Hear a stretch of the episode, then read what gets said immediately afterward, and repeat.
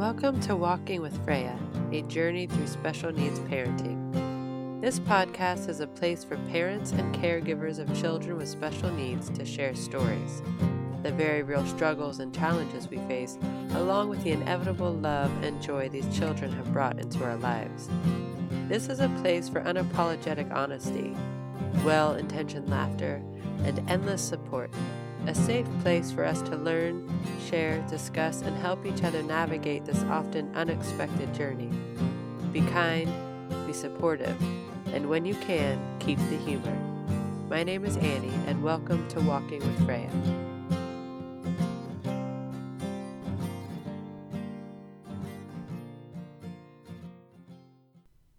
Hello, friends. Welcome back. I have such a great episode for you today.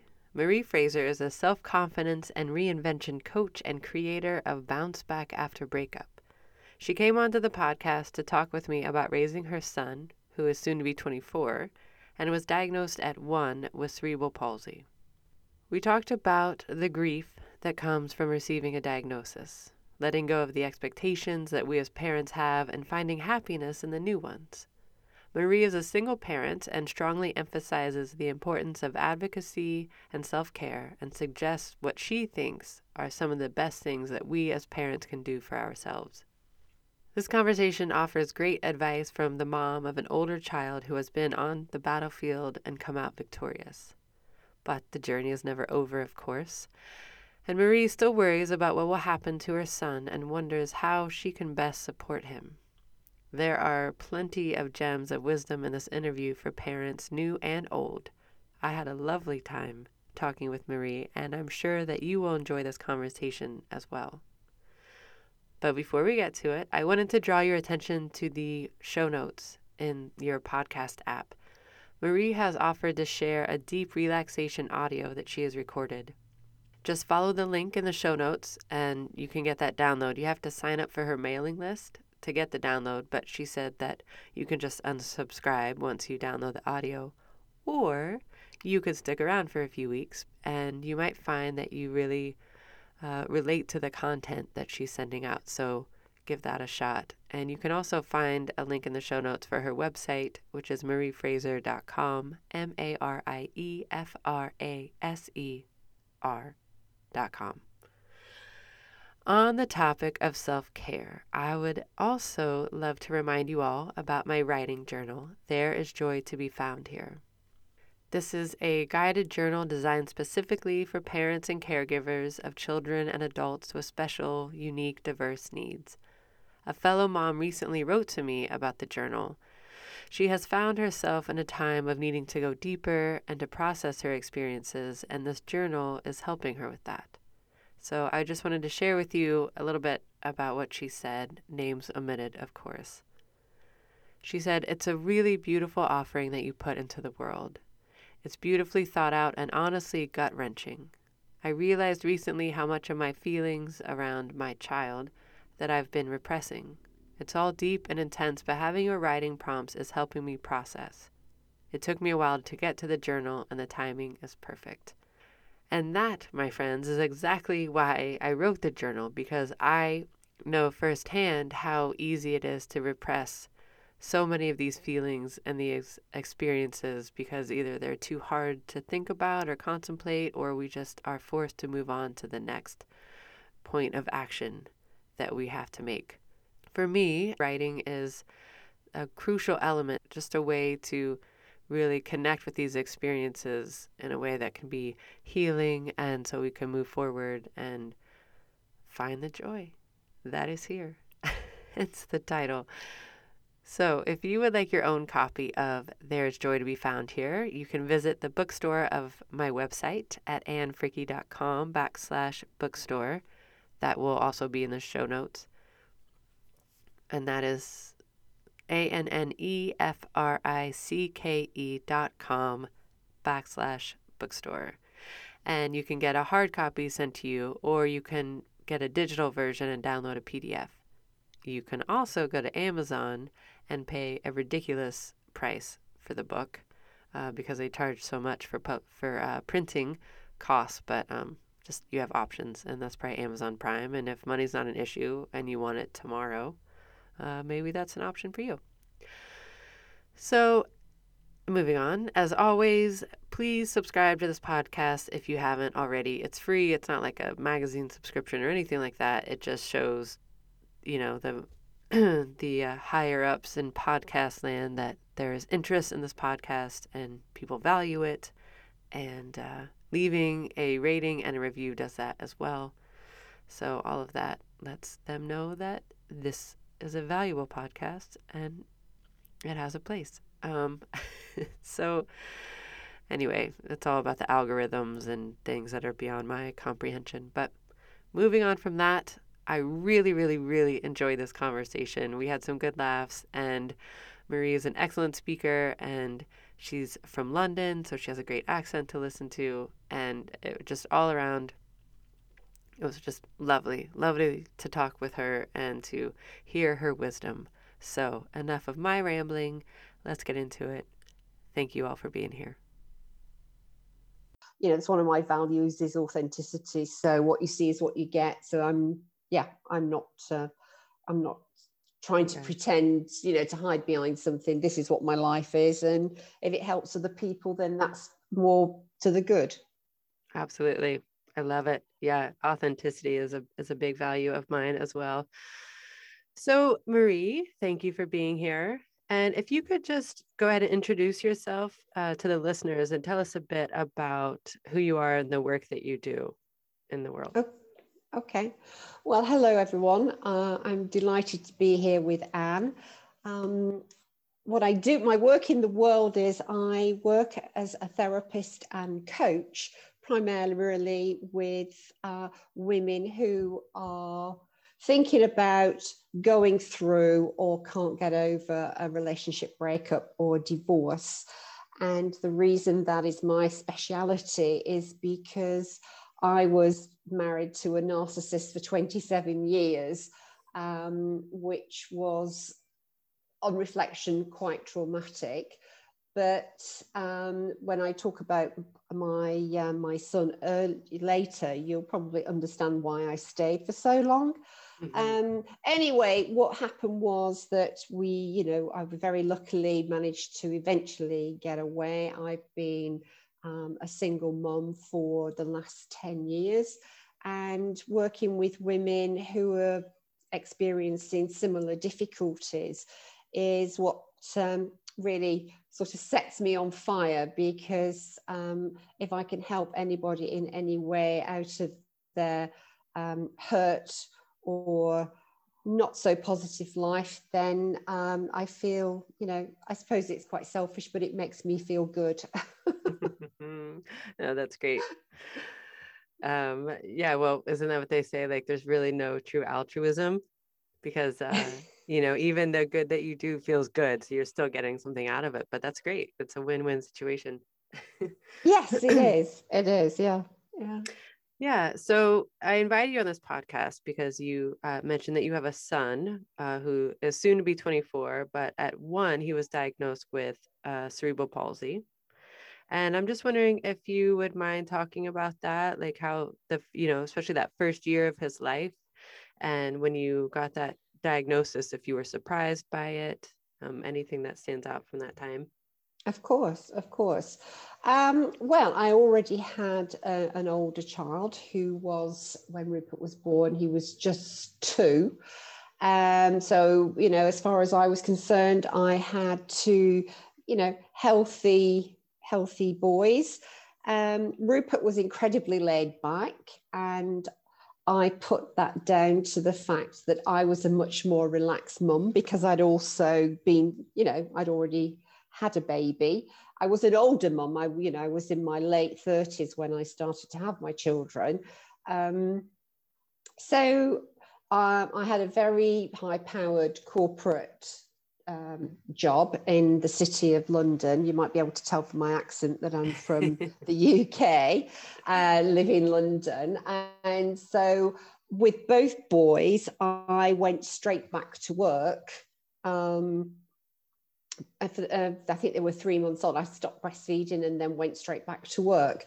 Uh, that was my choice. I think as an older mom, I was um, very much defined by my job. I'd been doing it for, you know, a good, what, 10 to 12 years. So it was and it was something that i really really loved. But you know by the, when i got into my sort of mid 30s the clock was ticking. I, I, don't know it's quite funny. You just wake up one morning you think wow that's it. I've got to get cracking um, and have my babies um, so yes i was very lucky that my parents were close by so my mum acted as my nanny but the boys both went to a local nursery for uh, more for socializing than anything else, and they thoroughly enjoyed it. And um, even the nursery um, nurses never really picked up uh, anything about Rupert, anything strange about him. And what I did notice was that he was very left handed, um, which was it never bothered me because my eldest son is very left-handed my mother's left-handed and rupert's paternal grandfather was left-handed. So we just thought oh another left-hander in the family. And um, but he did have a lot of chest infections and we were hospitalized a few times um, because he had bronchiolitis but again nobody gave me any you know the medical people didn't give me any cause for alarm at all and then on his first birthday, um, I am sure it's the same um, in the US. You know, you have health visitors who, you know, come and check the weight and the progress, etc., etc.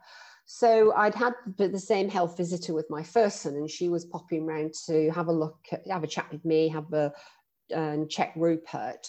And she just said to me, Marie, there's something not quite right here.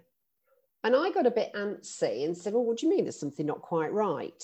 And she said, Look, you need to go and see a pediatrician.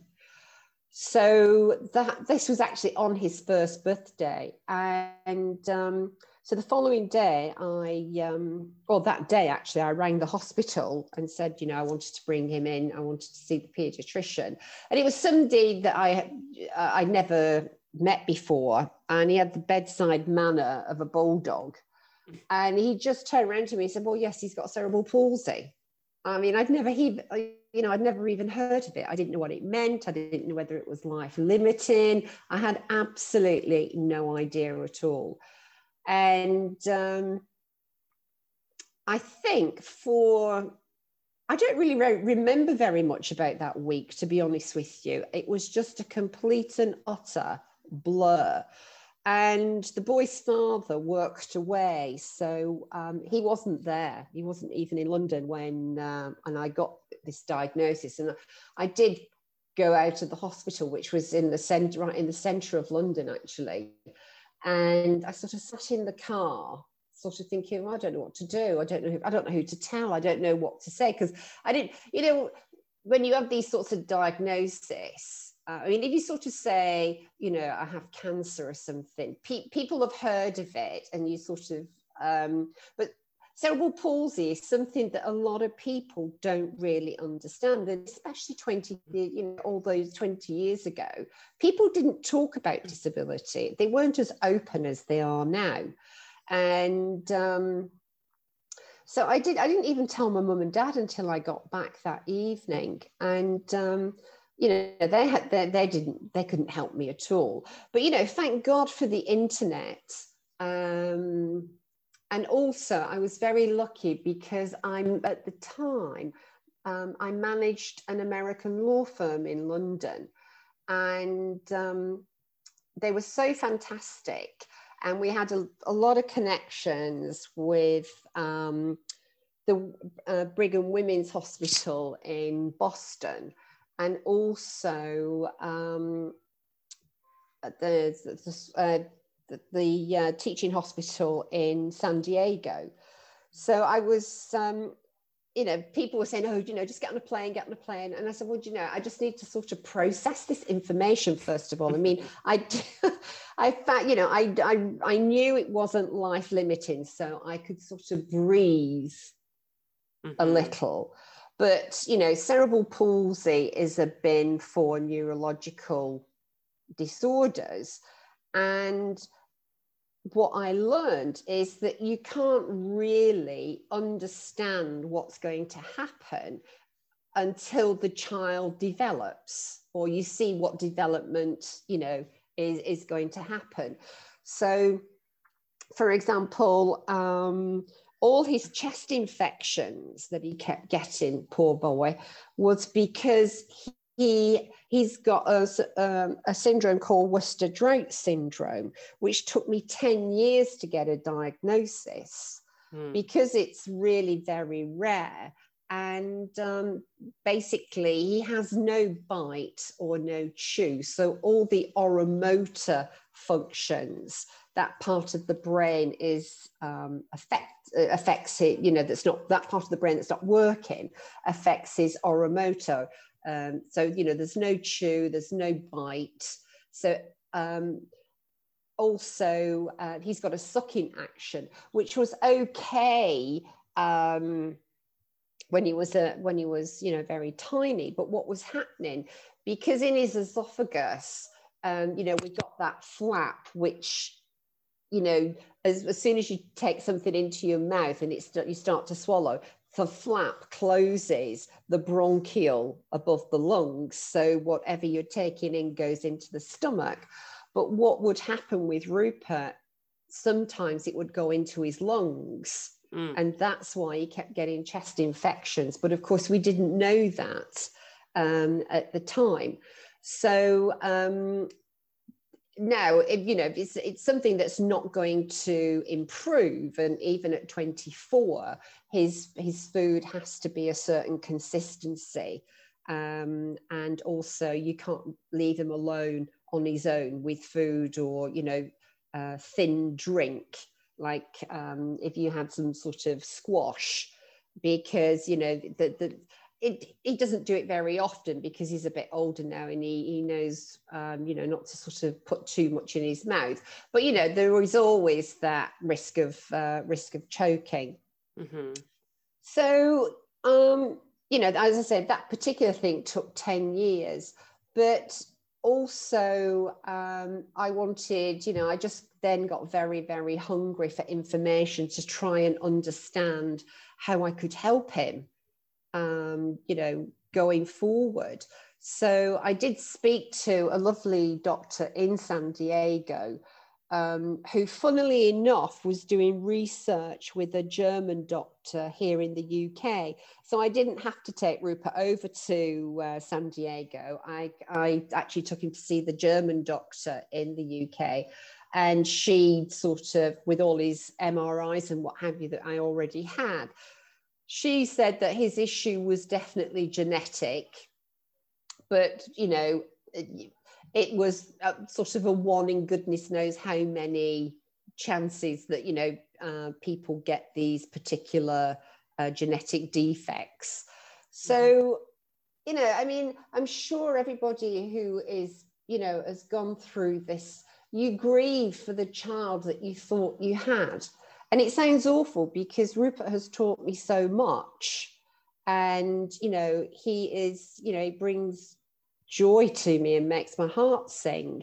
But in the early days, you do grieve for that child that you thought you had. It's a bit like going to, you know, it's a bit like booking a holiday, say to, let me think in America, you might book a holiday down to Cancun, but end up in Belize you know, it's sort of you have a very nice mm-hmm. holiday, but it's not quite the same.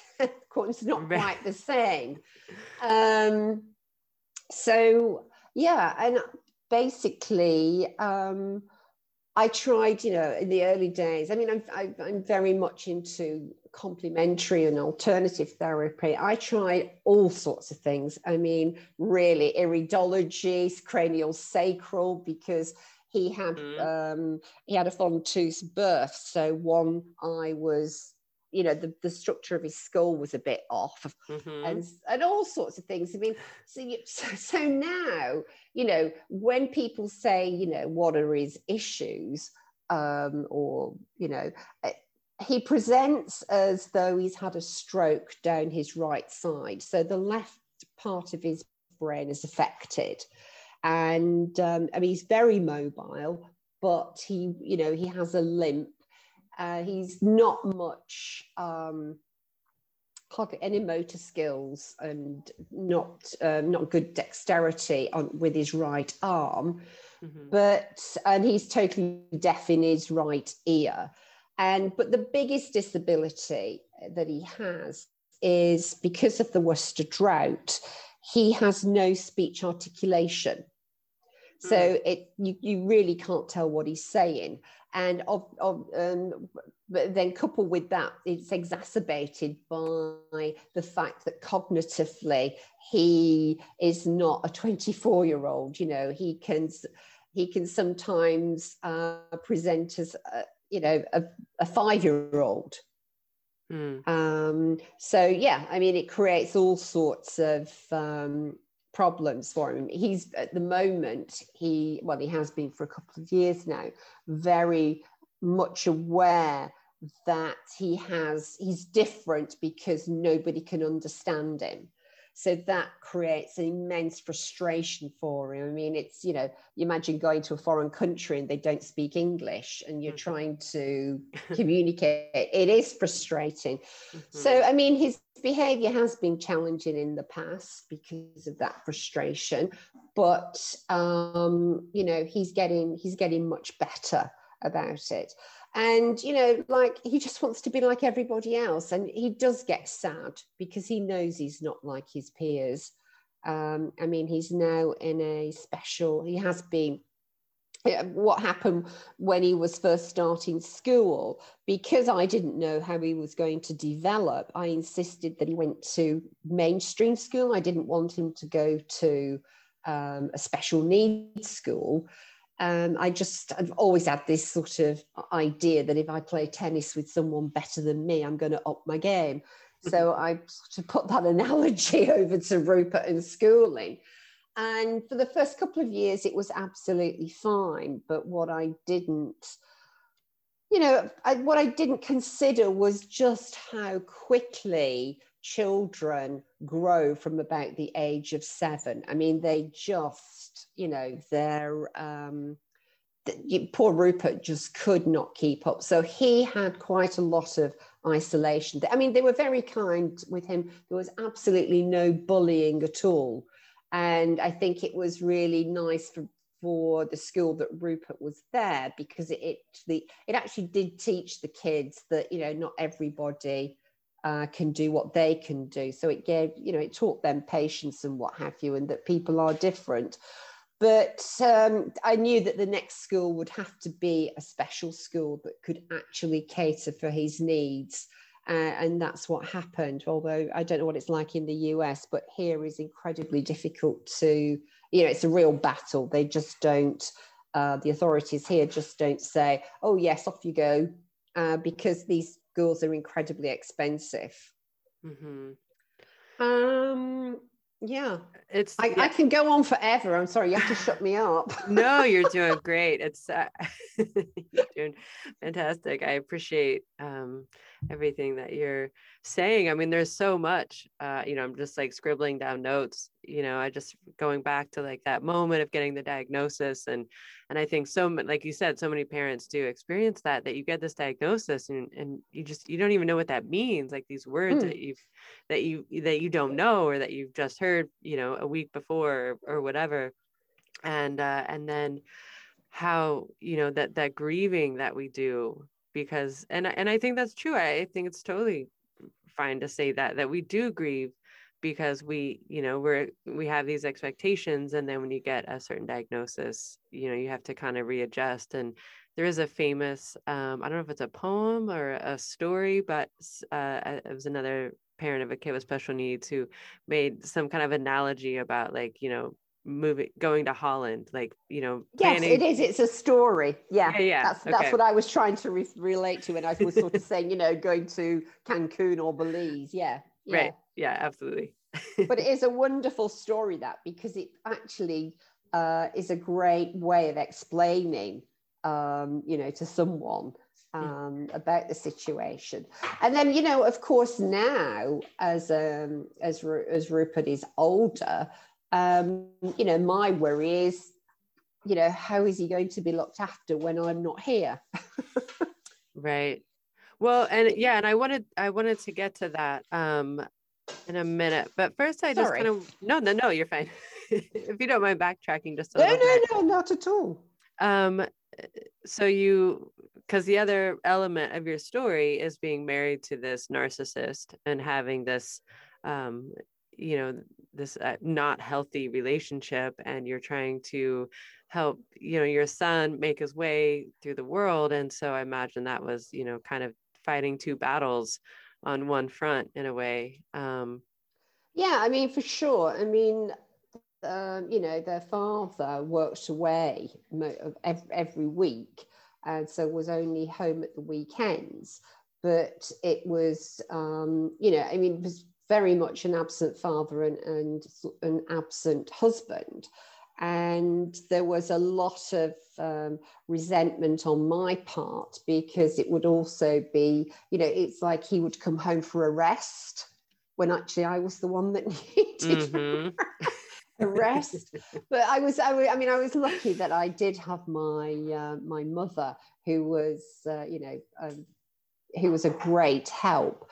But yeah, it was very lonely, and also doing all those uh, hospital appointments, which in the early days, even for about the first ten years, there must have been two a week.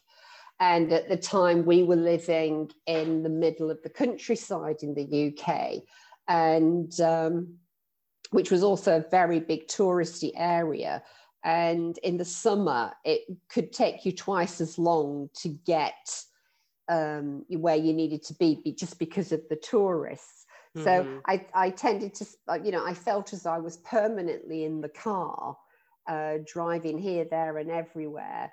And then, you know, trying to run the house, trying to deal with schools and goodness knows whatever else. So, yeah, it was very, very tough. But I think, you know, I haven't met a special needs mother who hasn't actually, I don't know where we get our strength from. We're just, um, I don't know, we just, we just carry on. i mean what's the option Exactly. because, you know, at the end of the day, if, if you don't do it, nobody else is going to. And you, you know, the mother bear in you comes out and, you know, this is my child. Okay, I'm going to do whatever, uh, whatever needs to, I, whatever I need to, to make whatever needs to happen happen. I mean, I, you know, I've always been a bit feisty and assertive, especially with the jobs that I've had. But my God, nobody pushed me over with my son. you know, I mean, I uh, I was arguing with doctors and goodness knows whatever. You know, I Mhm. just it wasn't that I wasn't I was uh, disrespectful. It was just that if I if I didn't agree with something, not necessarily on a medical front, because obviously I'm not qualified to do that, but you know, so I can remember one of the pediatricians saying, "Well, you know, he, because he had epilepsy, Hmm. but and he probably still has it, but he didn't have full blown seizures. They were absences." And with everything else that was going on, she wanted to start him on this medication. And I just said, Well, do you know, can we not just hold back and hang on? You know, I'm with him 24 7. Mhm. So, you know, if he has more than an absence, then yes, of course, I'll come back. But I mean, I don't know whether any, you, I'm sure if people have got children or they may have, even have epilepsy themselves, you know, you don't, you don't go on the, the drug, the dosage, you have to sort of um, take, you know, you have to build up to it. And then Mhm. when you're on it, you have to then, if you're coming off of it, you have to come off gradually. I mean, he eventually did go on to epilepsy medication, but that was when he was about six or seven, not, you know, 13 months, because I Mhm. just thought there was too much going on for him um, at, at the time. So, yeah, that was, you know, those were sort of, I don't know, it was just my gut instinct. I didn't think it was right for him to, to be, to be doing that, you know, at that time. Yeah. Well, and you gotta you gotta go with those. I mean, that's the one thing like and I think um it's easy, especially in the beginning, you know, because because as a parent, you, you feel so lost and then you're you meet with these doctors and you think, well, they must have all the answers. And then as you get as you move on, you realize, well, and you know, especially if your child has, you know, a, a disorder that maybe isn't as well known um, you know, and even even the disorders that are well known, like the the needs and the skills are so diverse, and so you really are, you know, your child better than those doctors. They may know the textbook case, mm. but you know, as parents, we we know our children, so I think it's important for parents to to realize that they do they should have a voice and that their instinct um, is is valuable and and what they have and they should go with it Yes. Yeah, absolutely. I mean, it's quite interesting because, you know, we, every single one of us, whether we have a diverse problem or not, is a complete individual. Uh-huh. And even if you have two uh, people with cerebral palsy or Down syndrome or what have you, you know, the overlying thing is the same, but what how that person presents and other issues and syndromes that come with it are as individual as they are. Mm-hmm. you know there's no two. You know it's a bit like um, you know i've got uh, several friends uh, who have autistic children. And you know it's it's all it's like the spectrum. Mm-hmm. um, you know i think cerebral palsy there's a spectrum of cerebral palsy you know you can't just you, you can't just say that because you know you could be um, you know so unlike rupert that you're perhaps not mobile but your cognition is absolutely spot on mm-hmm.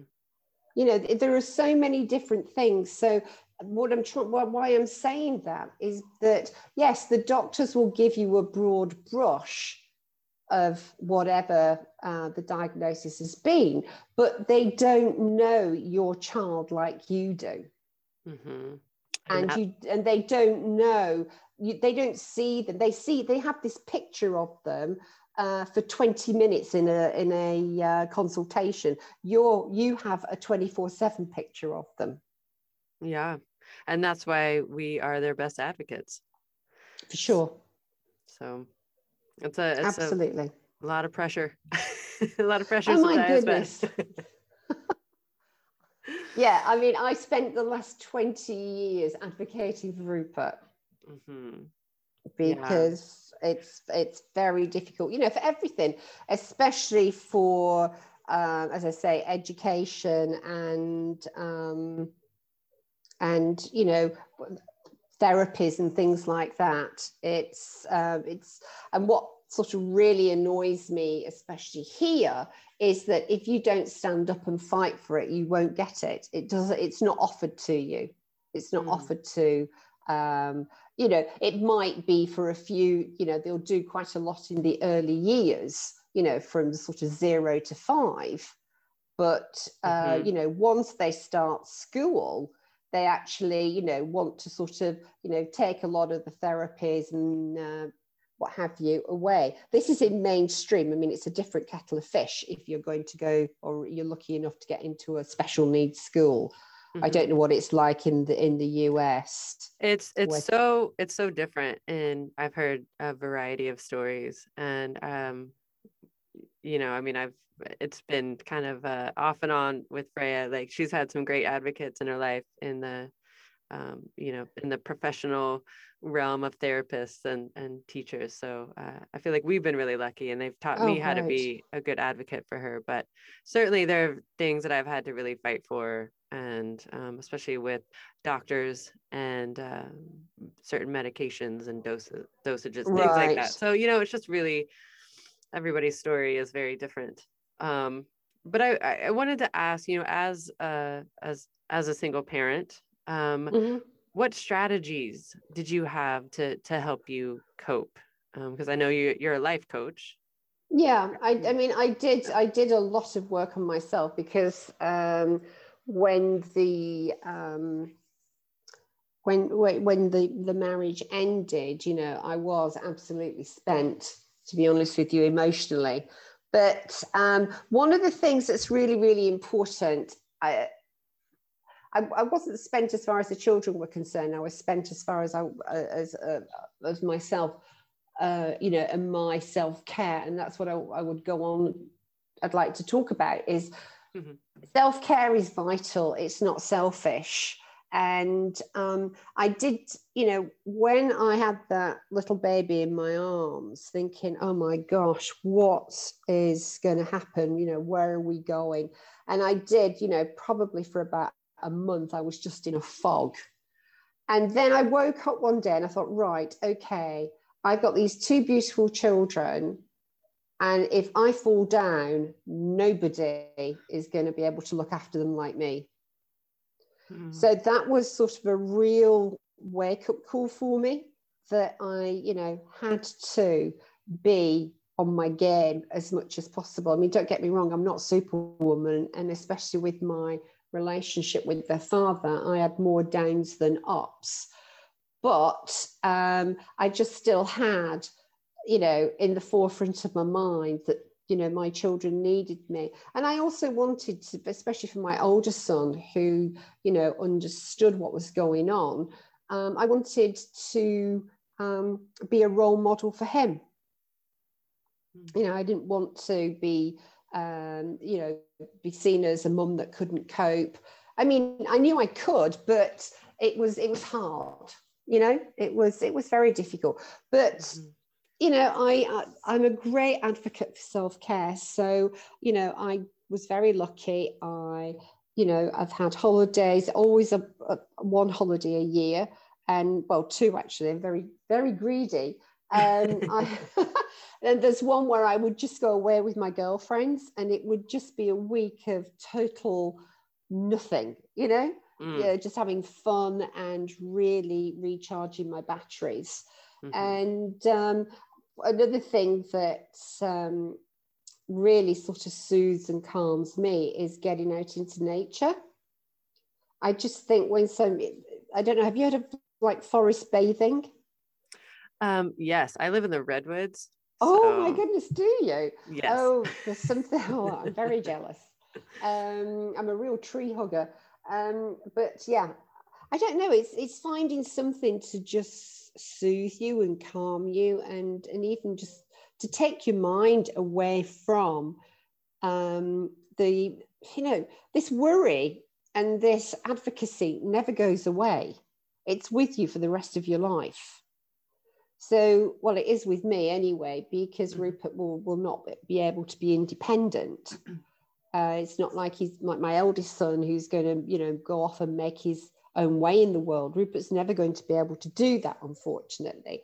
And whilst, you know, um, I want him to lead as independent a life as possible, it's not, you know, he's not going to want to live with his mother.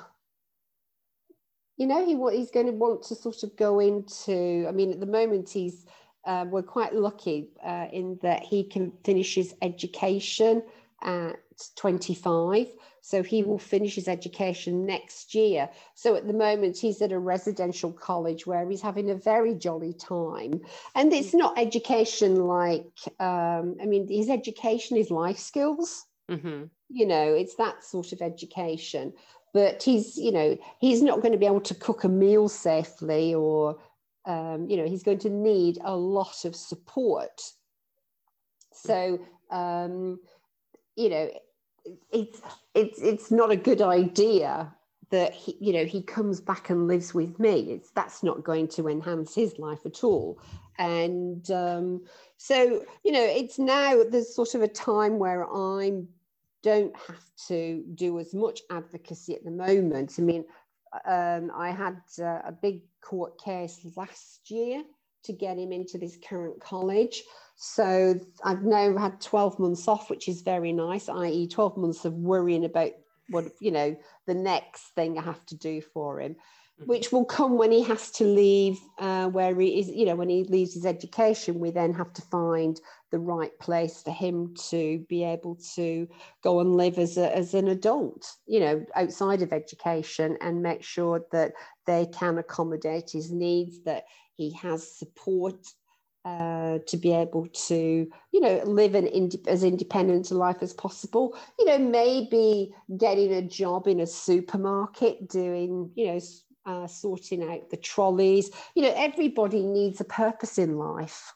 Mm-hmm. And um, you know, I the last thing that I want uh, for Rupert is to just sit, you know, in in front of a, a PC playing games or watching films. You know, there's lots. Uh, I'd like him to be able to find something. I mean, he he loves the animals and what have you. There is a farm where he is at the moment, so you know, maybe something like that where he can, you know, get stuck in with the animals and things.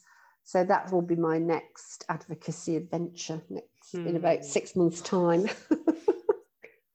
nice. So, so when you have, do you have these moments where, um, um, you know, where it just all feels overwhelming and oh, your sure. mind spins, yeah. and so how do you how do you get yourself out of it? How do you help other parents? I, what do you recommend to? What do I recommend? I tell you what's what's the, been the best thing for me is I have made some fantastic friends, uh, girlfriends of the parents of the children, young people that have been through the same um, places as Rupert. I don't know whether, you know, in your circle of friends, you have, um, you know, parents who, uh, from your friends who are parents of uh, diverse young people. But when you're going through what you're going through with all this lot, um, I mean, I can remember this will sound really funny. I might not do. Um, my, you know, my mum would say, "Is there anything I can do? Can I help you?" No, no, it's fine, mum. Why don't you tell me what's going on? I said, honestly, mum, you don't want to know. And she said, no, no, go on. So I'd sort of give her a bit of a broad brush of it.